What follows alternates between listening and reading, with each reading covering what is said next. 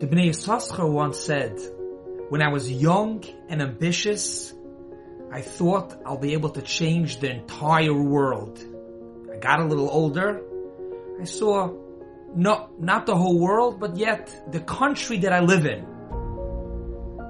He got even older, the town that he lives in, and then eventually he said he noticed that the biggest thing he could do and the hardest thing is to change himself. The Stefaneshter Rebbe was once asked by the Kaiser, the Chancellor, you want to call it something equivalent to, to the Queen of England. What is it, the title of a Oiber Rabbina? A Rav, but a Oiber Rabbina. The Stefaneshter Rebbe answered in the following. These are Rav of a, of a shul. There are 20 members in the shul. So he's a Rav. He's responsible. He's in charge of those 20 Mispalalim.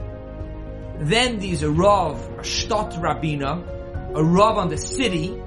So there may be 10 shuls. He's the Rav, the responsible person on the whole Kihila, on the whole town.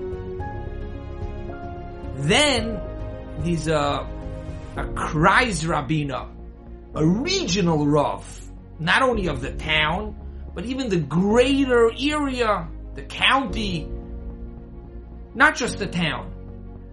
Then there's a Lance Rabbina, the Rav of the whole country, meaning to say, is this Rav is responsible on the whole country? Said the Stefaneshter Rebbe. But on top of that is the Oiber Rabbina, and the Oiber Rabbina is a Rav that is responsible on himself. That's the biggest thing, that's the hardest.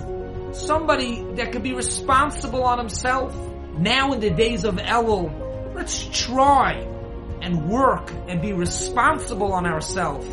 Try to become better in davening, in learning, in Bein Adam Lechaveroi. And we should all have a ksiva v'chasima toiva.